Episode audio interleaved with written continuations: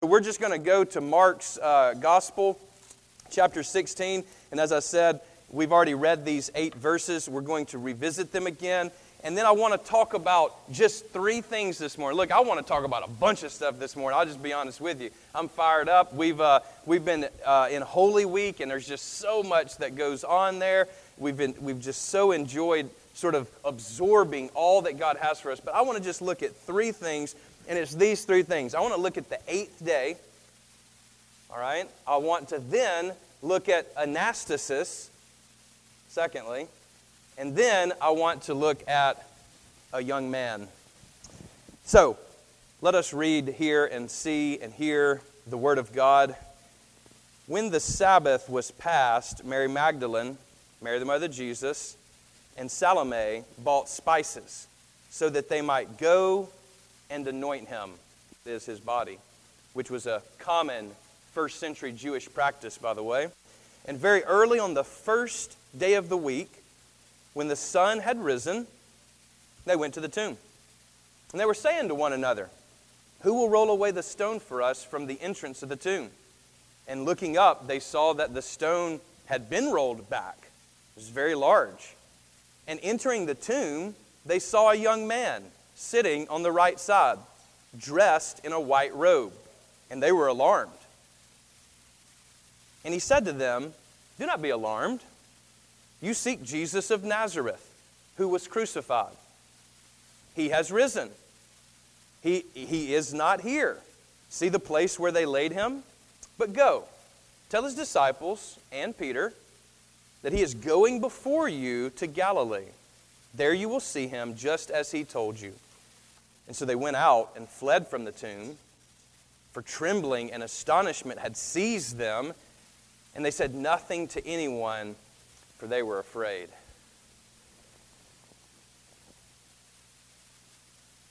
The Sabbath day is the last day of the week. It's the seventh day, right? You remember in the Genesis story, God sets up his order in this way. He creates on the first day, the second day, third, fourth, fifth, six. That was us, remember? Thanks be to God, He created us, gave us life. And then on the Sabbath day, what does He do? He rests. He rests from His work. He's worked six days. Now He rests on this last day, which happens to be Saturday, which is the Sabbath day. But notice our text doesn't begin on the Sabbath day, but rather when the Sabbath day had passed, which then becomes the eighth day, right? Do my math right here, correct? It's the first day of the week, but it's the eighth day in the sequence of a week. And this is significant because it is on this day that Jesus rose from the dead. Now, what day is that? It's today. it's Sunday. It's the very first day of the week. And so, early on, and you can see this is Mark is the earliest account, as far as we can tell from the manuscript evidence, of Jesus' resurrection, his life, his death, his teachings. He's the first one. And it's one of the shortest ones. We literally have eight verses here that recount the entire resurrection story. Now, when some of you tell a story, you don't get it down to eight verses. Anybody with me? Now, if you ask me how my day was, I can get it down to about eight verses. Don't ask Jessica that and expect eight verses. All right, so Mark is going to be very pointed, very keyed in on what he wants us to hear about the testimony of the resurrected Lord. You remember how this week began with the triumphal entry. We even, we even did it together, didn't we? Waving our palm branches. You remember we, cir- we processed around uh, this, this sanctuary, waving them, shouting Hosanna. But we know how the week ended, and it wasn't with Hosanna in the highest, but rather with the words from some of those same people that had shouted Hosanna and had put all of their hope into Jesus. They then were saying, Crucify him away with him and chose him over a robber.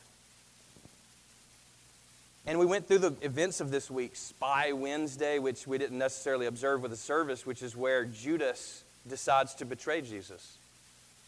We did participate in our Maundy Thursday service, where right here in this place, we recounted the events of that night, which are many. He washes the disciples' feet, he institutes the Lord's Supper, and he gives a new mandate, which is to love one another as he has loved us.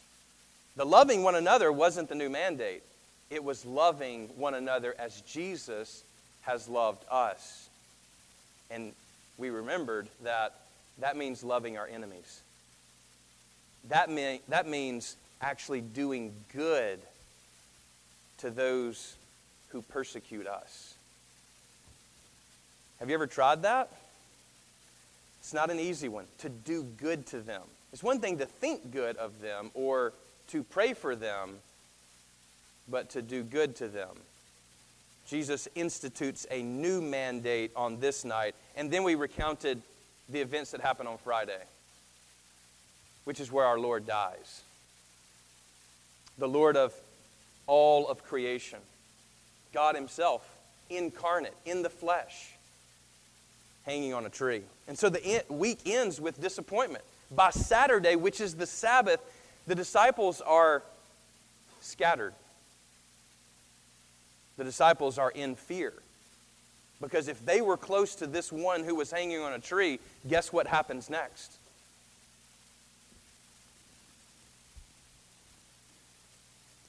The week had come to an end with a very different ending than it had began.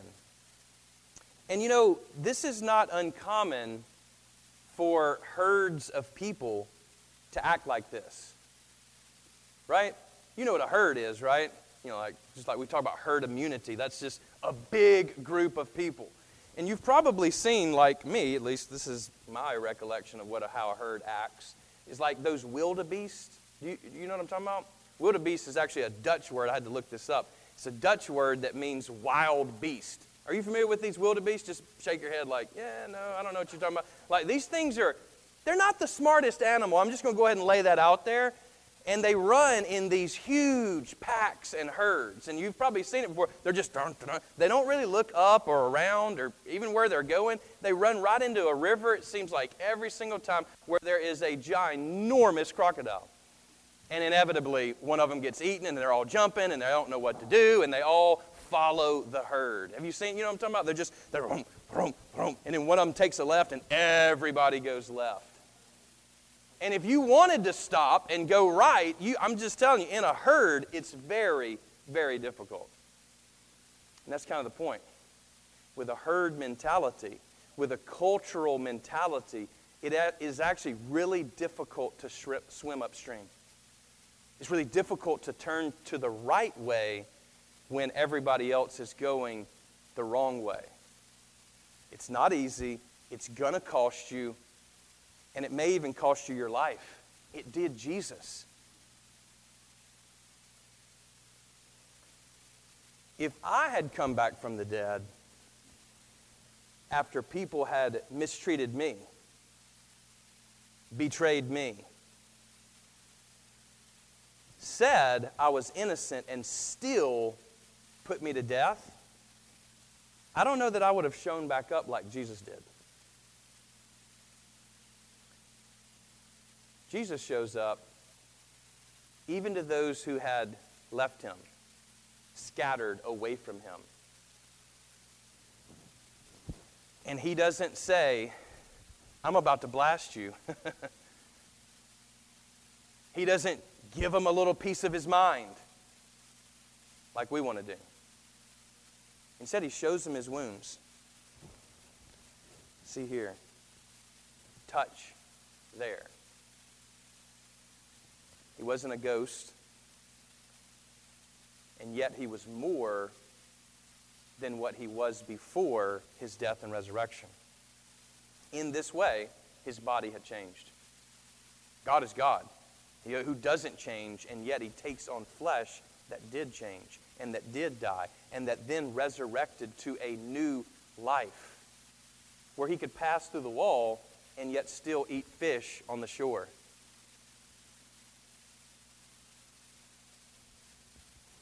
The herd mentality is often wrong.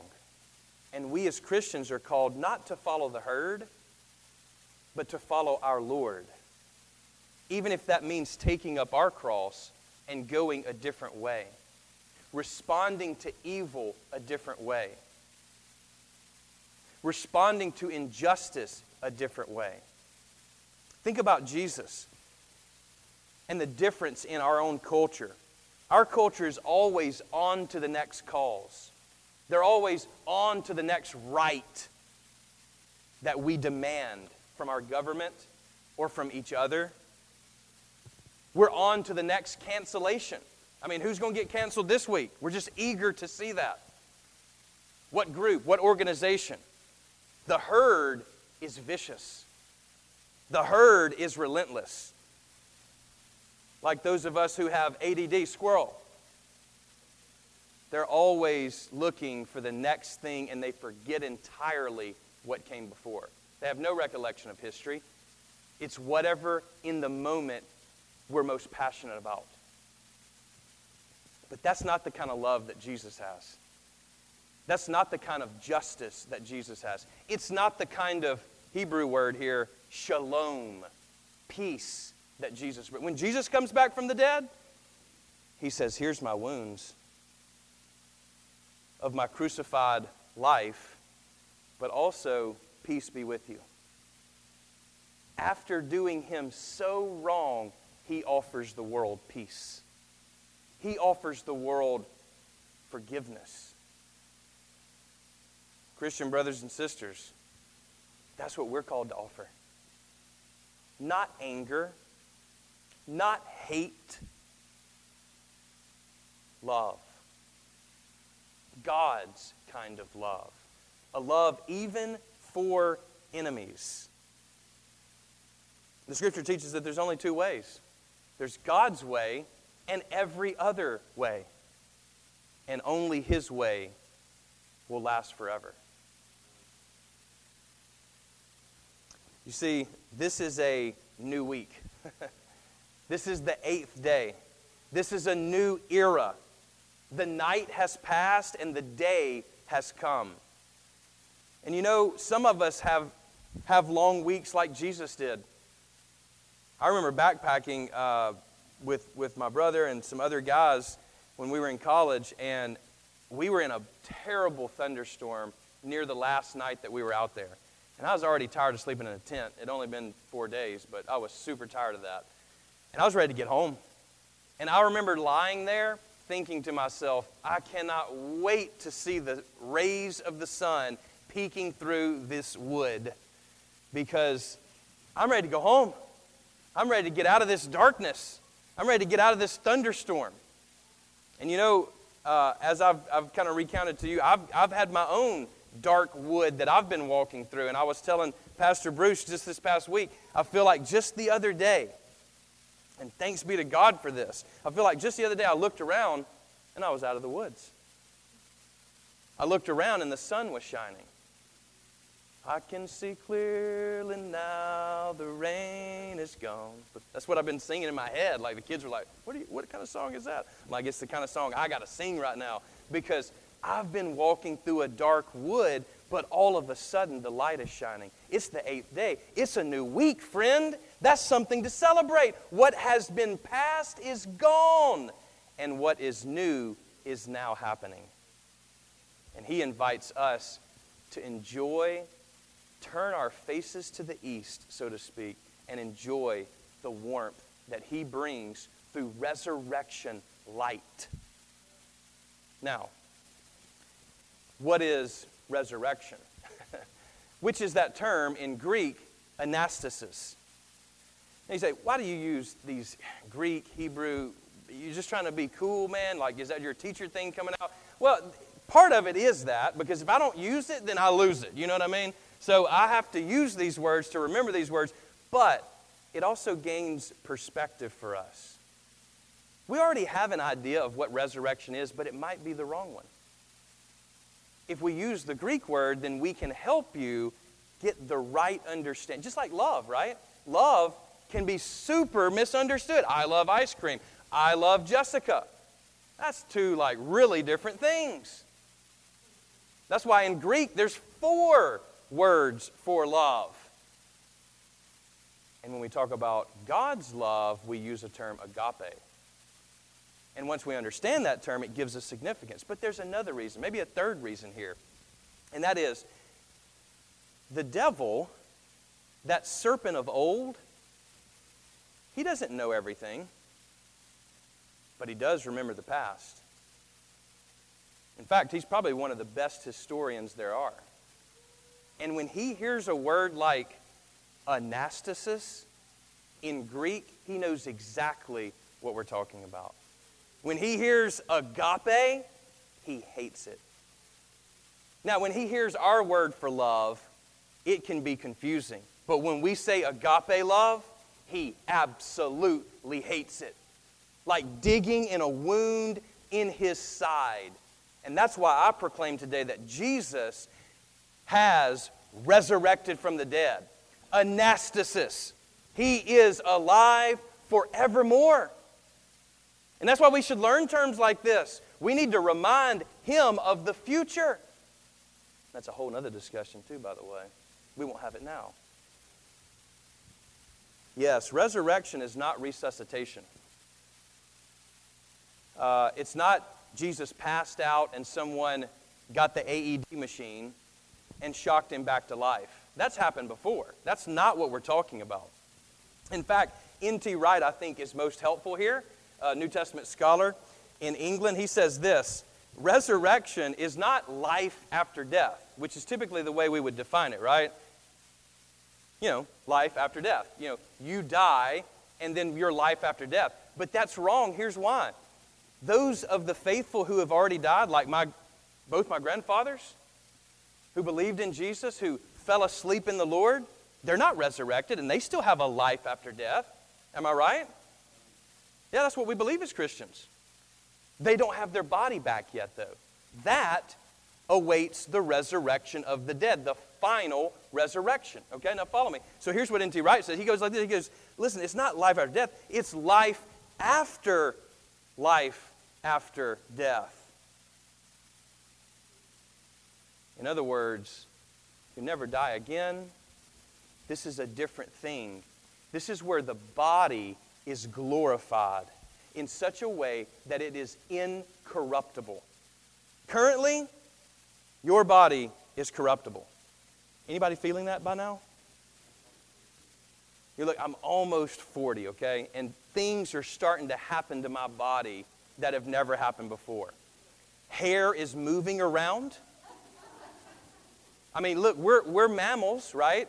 And, and this is a natural process. If you've gotten old, you know exactly what I'm talking about. Now, my little boy Ty, he's not in here, so I can say this, but like he's already got hair on his back, but I haven't always had that. And I'm enjoying some new things now that's very disturbing to me. In fact, this morning as I was doing my shaving, I saw a hair on the side of my ear. And I'm like, what are you doing there, man? Look, our bodies are corruptible. Some of you visit the doctor regularly. In fact, older people tell me, look, your life becomes one where you talk about medical problem to medical problem. If there, I knew somebody was smelling what I was stepping in here, okay? Listen, our body is going to die. It will not live forever in the way it is right now. But when we die, we go somewhere else. Our soul does, but our body remains here and turns to dust. But there's a day coming when everyone, now follow me, this is something that just doesn't get taught much in Christianity. In fact, I've never heard a sermon about it at all.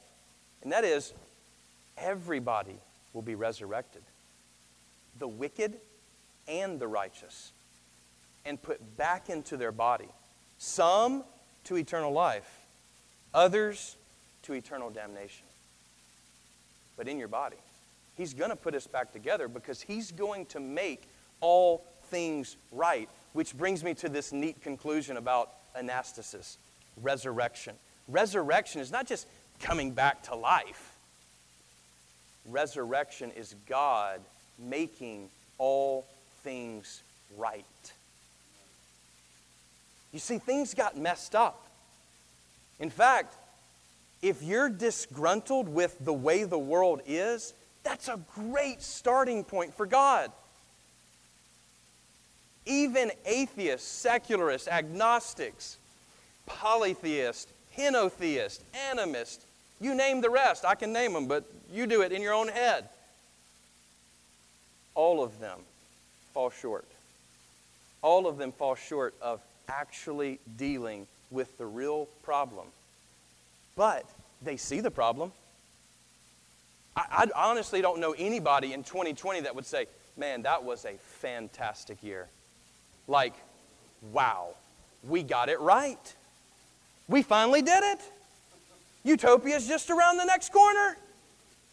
No, I think we all became disappointed, disillusioned in, in things that we trusted, in people that we trusted. And you know what I say? I, that's not an entirely bad thing. If we're upset about the way things are, I think God comes right alongside and says, Yes, you got the right idea. Things are not the way they are supposed to be. Something went awry, something went wrong. And that's a great starting point. Because if you think everything is right, there's nowhere to go from there. Most of us understand it's not. In fact, G.K. Chesterton said famously, the only doctrine that can be proven empirically and is proven every day in all of our newspapers, he only had newspapers, is the doctrine of original sin, the doctrine of the fall of mankind. I mean, just open up your browser and the bad starts coming in. It's discouraging. But that's where Jesus aims. He doesn't aim at the high and lofty things in life, vacationing around the world when he comes. As much as I like to vacation. Now, he did, I will point out, stay at the beach a lot, okay? He was around Galilee, and if you know, there's a Sea of Galilee and the Mediterranean, okay? So that's a different thing. He wasn't just here to vacation, he wasn't here to retire, he was here on purpose. And he calls us to the same thing, doesn't he? But what purpose? To make all the wrong right. Now, the way he did it was by going to the cross. The way he did it was by forgiving those who hated him, mistreated him, structural injustice that put him where he was. Those that betrayed him, he forgave them and reinstituted them as an apostle. Did you catch it in the text? The young man, he says to the women, he says, Look, go and tell the disciples and Peter. Peter had betrayed him just as much as Judas had betrayed him. Peter betrays him in his moment where he needed a close friend to pull up beside him, he was betrayed. And Peter cursed and said, I don't know him, and left. Wasn't even at the scene of the execution. And the scripture says he went out and wept bitterly. Both Judas and Peter weep bitterly because of their betrayal of Jesus Christ. They're sad that it happened. But there's one big difference in Judas and in Peter. Judas takes his own life in his hands and because of his guilt kills himself. Peter repents, cries out to God for mercy. And our God, this is crazy. It doesn't make sense to us. Our God is a merciful God. He is a forgiving God. It, no matter how many times you fall down, if you will come to Him, He will forgive and restore you. I might not do that. Your friends might not do that. Your family might, but He will. He loves to forgive. I forgive people in my life, but I, don't, I wouldn't say that I just like love to forgive, like waiting for my next moment where I get to forgive somebody. But God, if you would just speak it, He would forgive it. If you would just confess with your mouth you don't have it all together, that you've sinned against Him, that you've withheld your life from Him, that you have misused His gifts, mistreated His grace, He would forgive you and you would be back on the path with Him. What a God that is. You see, resurrection was supposed to happen at the end of all things. You know how this goes. You're watching a great story, you're, reading a great story, you're watching a great movie, and what happens? Something bad happens, and like you got a good scene, then something goes awry, and then what happens? You're thinking, oh man, how in the world are they going to bring? They only have five more minutes in the show. How in the world are they going to bring it together? Now, why do we even expect things to turn out good? I think it's built within the heart of humanity, within our imagination. Eternity placed in us to assume that, you know what, in the end, things are going to turn out right. And so we start expecting in the movie, right, at the end of the movie, to make all things right. And, you know, it's a wonderful, like, what's that name? Uh, Endgame Jackson, I think you were watching that recently. Endgame, is that like the Marvel thing, right? You remember this? And, and like, that big old ugly dude uh, killed everybody in the world, or half the pop, third population, whatever it was. Okay, some of you are experts and nerds about it, but I'm not. And uh, what what happens? They turn to dust. Remember?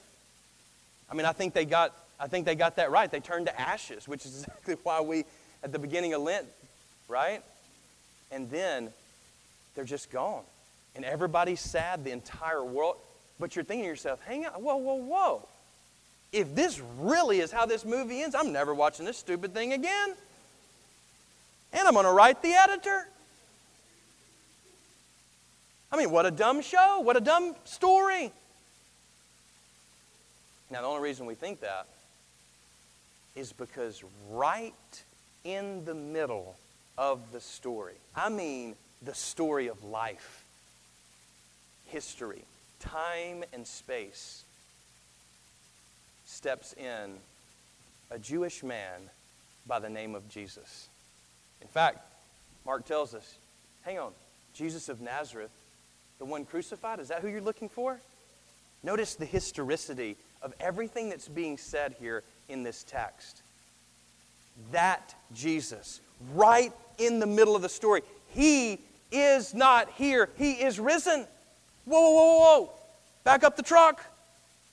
Hang on, I thought that was supposed to happen at the end. No, no, right in the center is anastasis, resurrection. Right in the middle. Which is why Jesus is the center of all things. It's why, for us Christians, we date our own birthdays, 1981, from 1981 years from when he showed up. That's when I was born. And when he came, he lived a sinless life, he died, and he rose again. That's a summation of the gospel. That is what we're all here to testify to, to bear witness of. And that witness has been passed down. That whole thing that you said in the Nicene Creed about an apostolic church, that just simply means the apostles witnessed something that they then told to somebody else, that they then told to somebody else. And guess what we're doing today in this house of worship? We're telling it again. He is risen. See, you're witnessing to the fact of the resurrection right in the middle of the story. It's almost as if you're going to watch a play, and, and then all of a sudden in the play, the curtain comes down, all the actors fade away, and all of a sudden, the director, the storyteller, the author steps out and says, Let me just give you a sneak peek of what's going to happen at the end. The author of life, Paul says, showed up and he took on our sin, bore it on a cross, which is why we sing, by the way, is because we have something to sing about as Christians. Some religions don't sing. Muslims, they don't sing. They chant, they don't sing. We sing. Every time we get together, we read Scripture and we sing because this is evidence of the fact of the resurrection light that is now shining. Do you see along that light? You see, I would say this, just like with C.S. Lewis, it's not enough. It's not enough just to look at the resurrection story. You must begin to see all of life through the resurrection of Jesus Christ.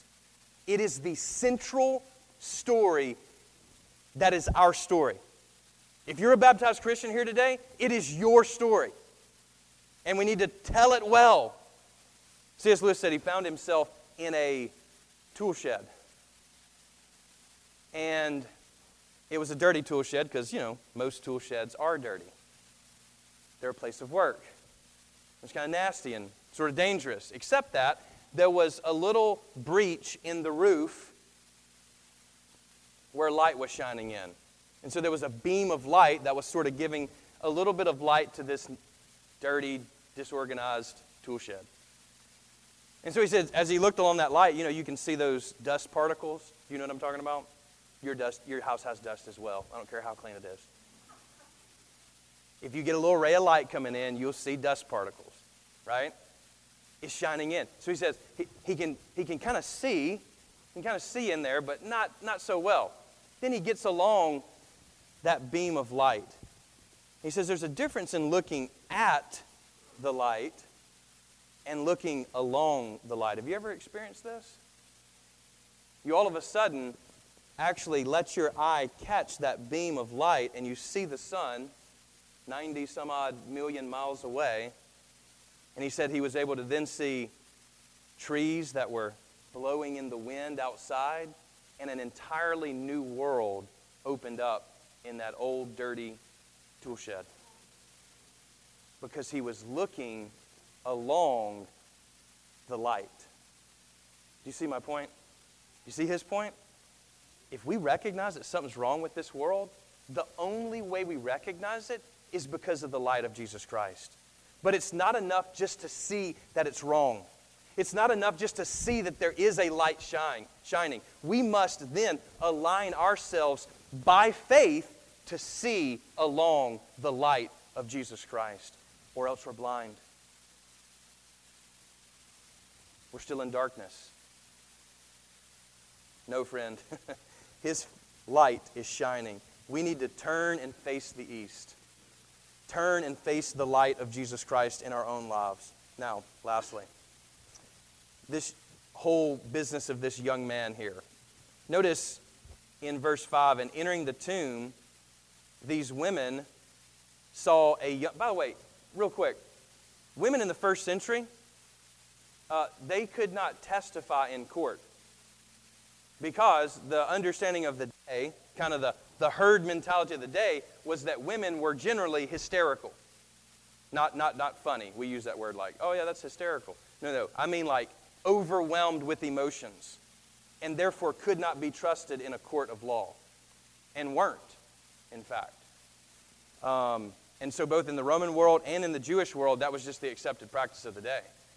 So, if you were making up a story about the resurrection and wanting people to believe that story, you certainly wouldn't have, in every one of the accounts, which all four of them have this, um, that women were the first one there. Because, excuse me, because in that day, no, that wouldn't have been accepted at all. In fact, it would have been pretty spurious. But in our account, who's there? Mary Magdalene, who, by the way, also had a mental disorder, we would say, possessed by seven demons. Like, that's who you're going to pick? And name by name? Oh, yeah.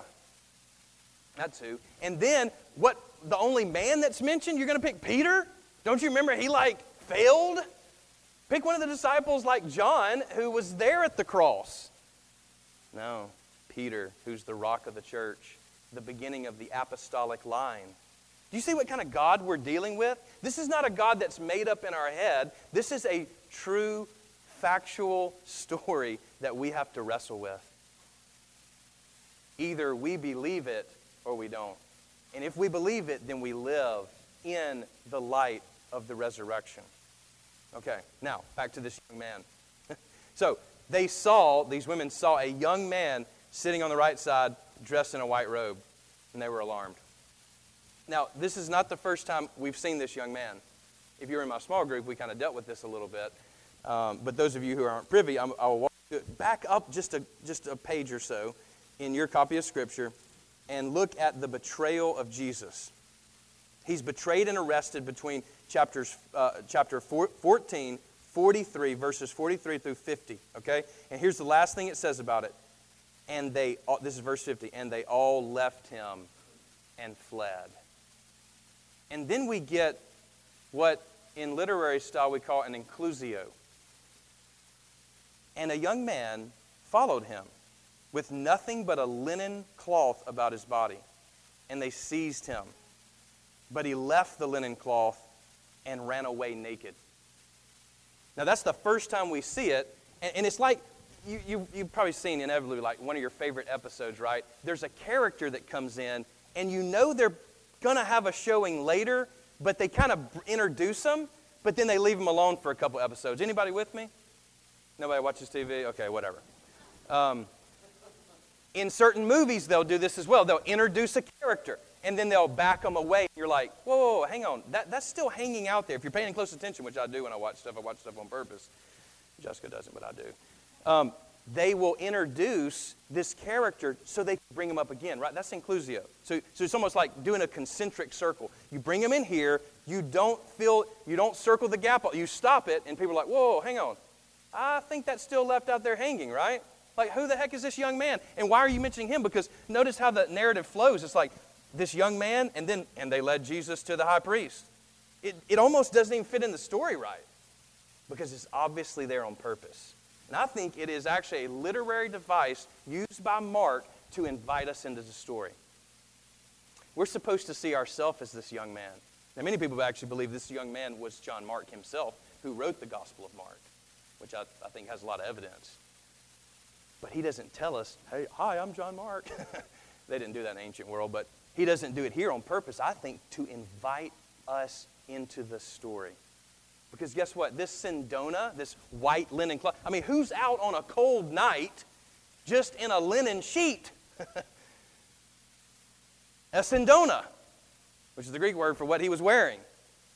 Hardly, uh, nobody in their right mind. But this guy, and when they grab him, he rips away and runs away naked. And then we see a young man in the tomb. What in the world is going on here?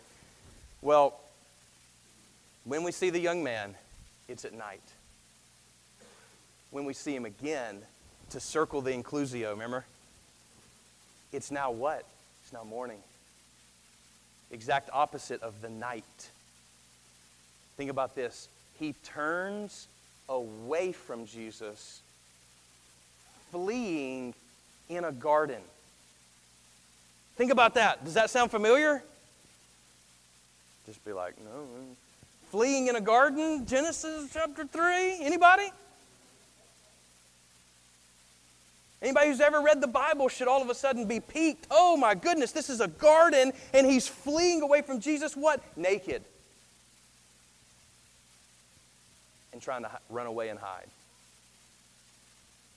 Sounds like our first parents, doesn't it? Adam and Eve. Sounds like the original sin, which is being clothed in his righteousness and then taking that off and fleeing. Well, the next time we see him here in the, in the tomb, by the way, he's sitting on the right. Now, again, for Jewish people, some, this is lost on some of us, but like for Jewish people, a tomb is the most unclean place you can be.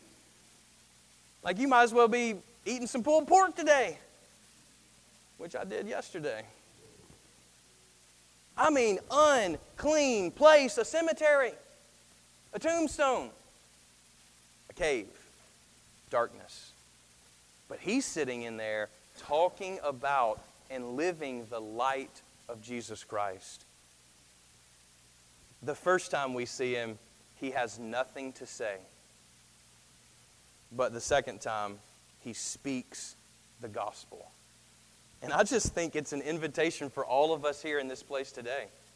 If you've taken off your baptism, if you've fled from Christ, if you have turned away, if you have had nothing to say in the past, friend, He wants to clothe you in His righteousness, in a white robe.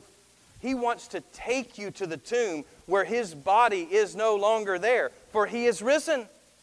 He wants you to take, take you down to the deepest point of His love. And then He wants us to testify to that, to speak it, to believe it.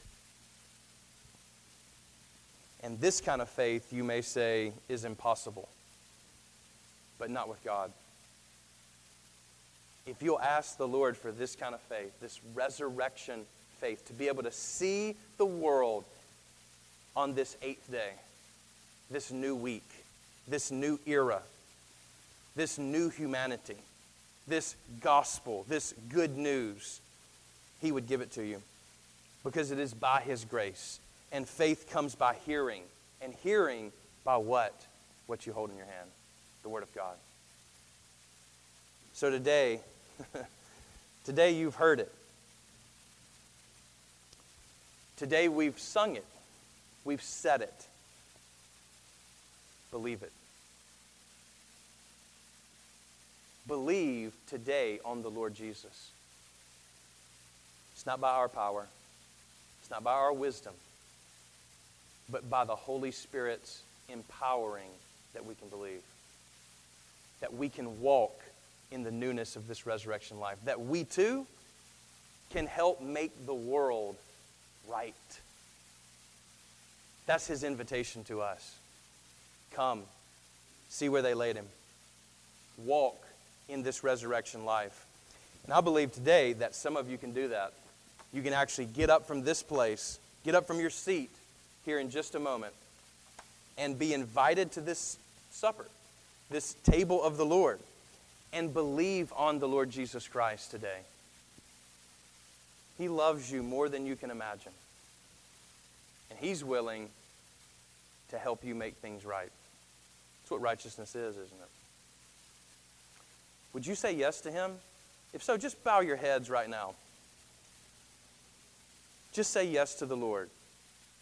See yourself as that young man who has turned away but now has found the empty tomb.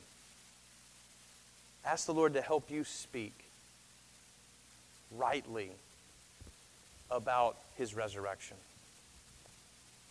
and to live out his life for others.